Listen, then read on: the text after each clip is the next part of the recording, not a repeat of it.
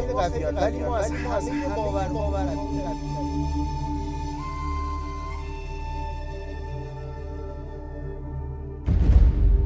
وقتی شما تصمیم می‌گیرین باورهای منفیتون رو عوض کنین و به سمت ساخت باورهای مثبت پیش برین جدا از مکانیزم عمل جدا از راهکار جهان هم کمکتون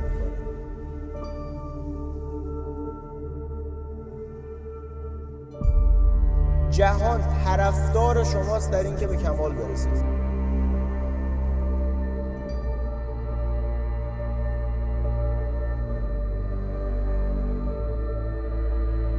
یکی از چیزهایی که امروزه ما واقعا نیاز داریم که داشته باشیم خوشبینیه. حتی احمقانه خوشبین بودنه. خیلی میگن بهتر نیست واقع بین باشیم. در حقیقت اونایی که میگن واقع بین بودن بهتره اینها واقع بین نیستن بدبینن دکتر مارتین سلیگمن یه نظریه جالب داره در مورد آدم های بدبین ایشون میگه آدم های بدبین سه تا ویژگی بارز دارن و جالبه وقتی این سه تا رو می‌خونیم متوجه میشیم که این آدم هایی که میگن ما باید واقع بین باشیم در حقیقت اینها هم خودشون بدبینن. اولین ویژگی که دکتر سلیگمن میگه اینه که آدم های بدبین مشکلات رو ابدی میپندارن. یعنی فکر می‌کنن این مشکلی که الان تو زندگی من هست این دیگه هست دیگه. من هیچ کاریش نمی‌تونم بکنم. این مشکلی خیلی های دیگه هم اینو دارن و دیگه من باید بسوزم و بسازم در اصطلاح. فکر می‌کنن مشکلات حل نمیشه فقط ما باید بهشون عادت کنیم. ویژگی دوم اینه که مشکلات رو خانمان برانداز می‌دونن. یعنی طرف یه مشکل روابطی داره یه مشکلی داره توی رابطه عاطفیش یا یه مشکل مالی داره. اینو بست میده به تمام زندگیش. اینو بس میده به اینکه من زاده شدم که بدبخت باشم من دیگه همین اوزام همیشه همین بوده دور و همین بودن پس دیگه این مشکلیه که من باید باش زندگی کنم و همین اوضاع. هیچ چیزی تغییر قرار نیست بکنه. ویژگی سومی که ایشون میگه اینه که مشکلات رو شخصی می‌دونن. یعنی وقتی که مشکل پیش میاد توی زندگیشون شروع می‌کنن توهین کردن و بد و بیرا گفتن به خودشون. که آره مثلا من چون مشکل روابطی دارم شروع می‌کنن هر توهینی رو به خودشون می‌کنن و ارزش خودشون میارن پایین. و اینا حاضر نیستن. فکر کنن که آقا یه جایی من تو ذهنیتم ایراد بوده یه جایی تو رفتارم ایراد بوده اینو می‌تونم حلش کنم و دیگه اون مشکل برای من تکرار نشه. اصلا چیزی به اسم واقعیت وجود نداره.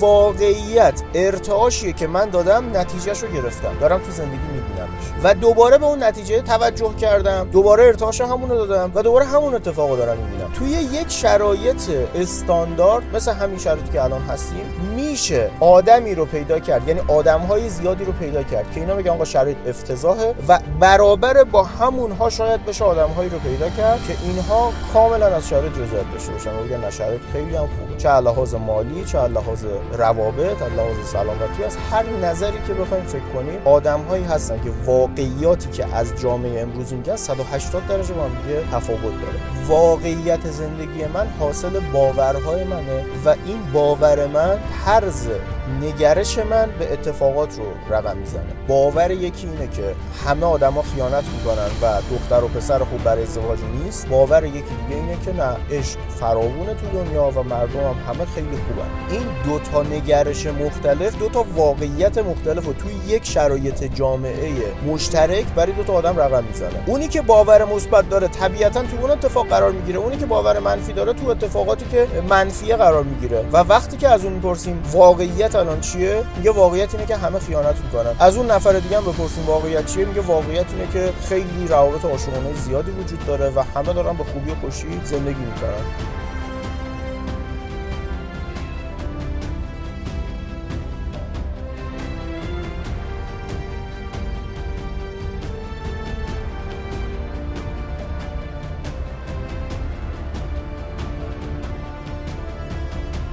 همیشه بین واقع بینی و خوشبینی عاقلانه ترین کار اینه که خوشبینی رو انتخاب کنیم. چون حد اقلش اینه که راحت تر و با آرامش بیشتری زندگی می‌کنیم. خوشبین بودن هیچ گونه ضرری نمی‌تونه برای زندگی ما داشته باشه. البته اینم هست که یه جایی مرز بین خوشبینی و توهم با همدیگه قاطی میشه. منظور من از خوشبینی این نیست که کلا بیخیال همه چی بشیم و اصلا کلا دنبال رفع مشکلات و چالش هم نباشیم. منظور من اینه که در هر شرایطی من این باور رو داشته باشم که اتفاقات همه به نفع منه و من می‌تونم از این شرایط به خوبی و خوشی رد شم و بیرون بیام و رشد کنم. یه باور خیلی عالی رو می‌تونیم هممون به وجود بیاریم توی خودمون. باور به این که در نهایت همه چی به نفع من تموم میشه. راه به وجود آوردنش هم اینه که یه لیستی تهیه کنیم از اتفاقاتی که اولش فکر می‌کردیم به ضررمونه یا اتفاق اتفاق بدی بوده اولش ولی بعدا فهمیدیم چقدر به نفع ما شده و چقدر خوب شد که اون اتفاق افتاد که بعدا انقدر من منفعت بردم از این اتفاقه توی کتب آسمانی یه آیه داریم که میگه چه بسیار چیزهایی که فکر می‌کنین به نفع شماست ولی به ضرر شماست. و چه بسیار چیزهایی که فکر می‌کنید به ضرر شماست ولی به نفع شماست. ما اگه یه لیست سی موردی تهیه کنیم از اتفاقاتی که برامون افتاده اولش فکر کردیم خیلی بد بوده اولش فکر کردیم اتفاق بدیه. بعدا دیدیم همون اتفاق بده منشأ یه خیر بزرگی توی زندگیمون شده. یا یه رابطه نشده بعدا یه رابطه خیلی بهتری برای اون اتفاق افتاده. یه پولی از دستمون رفته بعدا یه پول خیلی بیشتری دستمون اومده. از یه جا اخراج شدیم بعد یه جای خیلی بهتری استخدام شدیم یا یه کسب و کاری برای خودمون تونستیم راه بندازیم. و از اینجور چیزها از کوچیک و بزرگ هم می‌تونیم بنویسیم. سی مورد اگه داشته باشیم و اینو چند بار بخونیمش و یه مدتی باهاش سر و کار داشته باشیم این باور توی ما شکل می‌گیره و این باور خیلی کمکمون می‌کنه.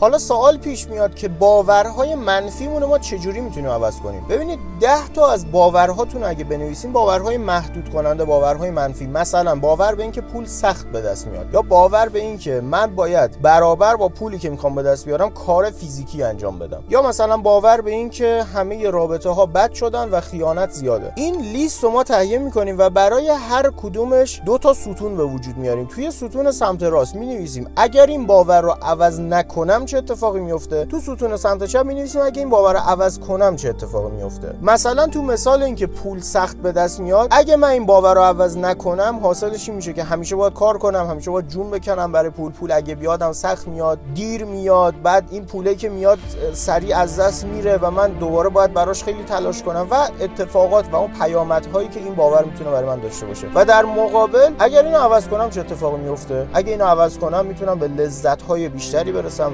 راحتتر پول در میارم. نیاز نیست به اندازه که پول در میارم کار کنم. می‌تونم با کار کردن خیلی کمتر پول خیلی بیشتری به دست بیارم. اگه یه مدت خواستم کار نکنم نیاز نیست نگران پول باشم. خیلی لذت های مادی و معنوی زیادی رو می‌تونم با پولم ببرم. و از اینجور مسائلی که هر کس می‌تونه برای خودش به صورت شخصی بنویسه. حالا این چیکار می‌کنه این سیستم؟ ببینید باورهای ما دشمن ما نیستن. اتفاقا باورهای ما ضامن بقای ما یعنی سیستمی که برای حفظ بقای ما طراحی شده.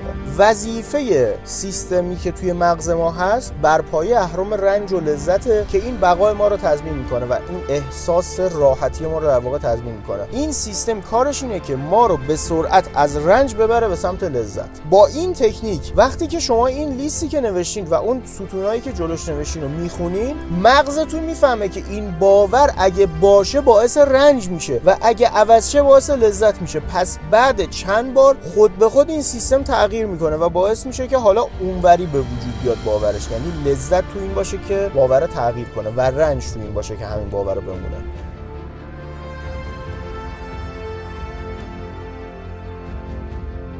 این سیستم اینطوری کار می‌کنه که مثلا یه کسی که باور داره پول آرامش آدمو به هم میریزه این به هم ریختن آرامش میشه رنج. پس زمانی که موقعیت های مالی براش به وجود میاد سیستم باوری مغزش یه کاری می‌کنه که سریعا این یه سری تصمیمات اشتباه بگیره یه سری انتخابات اشتباه انجام بده که این سریعا اون پول از زندگیش هول بده بیرون و باعث رنج نشه. چون اگه پول بیاد تو زندگیش قرار بود که آرامشش به هم بریزه. یعنی اینطوری فکر می‌کرد اینطوری اون باورش شکل گرفته بود. پس این پول رو هول میده بیرون از زندگیش با انتخاب های اشتباه با تصمیمات اشتباه رفتارهای اشتباه که اون پول وارد زندگیش نشه و این توی اون موقعیت لذت بمونه. یا کسی که توی روابط یه باوری داره که همه نامردن این نامردیه قسمت رنج قسمت اهرام رنج میشه. حالا وقتی این آدم با یه آدم جدیدی وارد یه رابطه میشه که اون رابطه داره قشنگ پیش میره این باوره چون اینه که همه آدم ها نامردن یعنی مطلق همه آدم ها رو نامرد می‌دونه سریعا یه کاری می‌کنه که این شخص یه رفتاری از خودش بده که اون شریک عاطفیش از زندگیش بره بیرون. و اینو ترکش کنه که این تو همون موقعیت لذت بمونه و باعث یه رنجی براش نشه.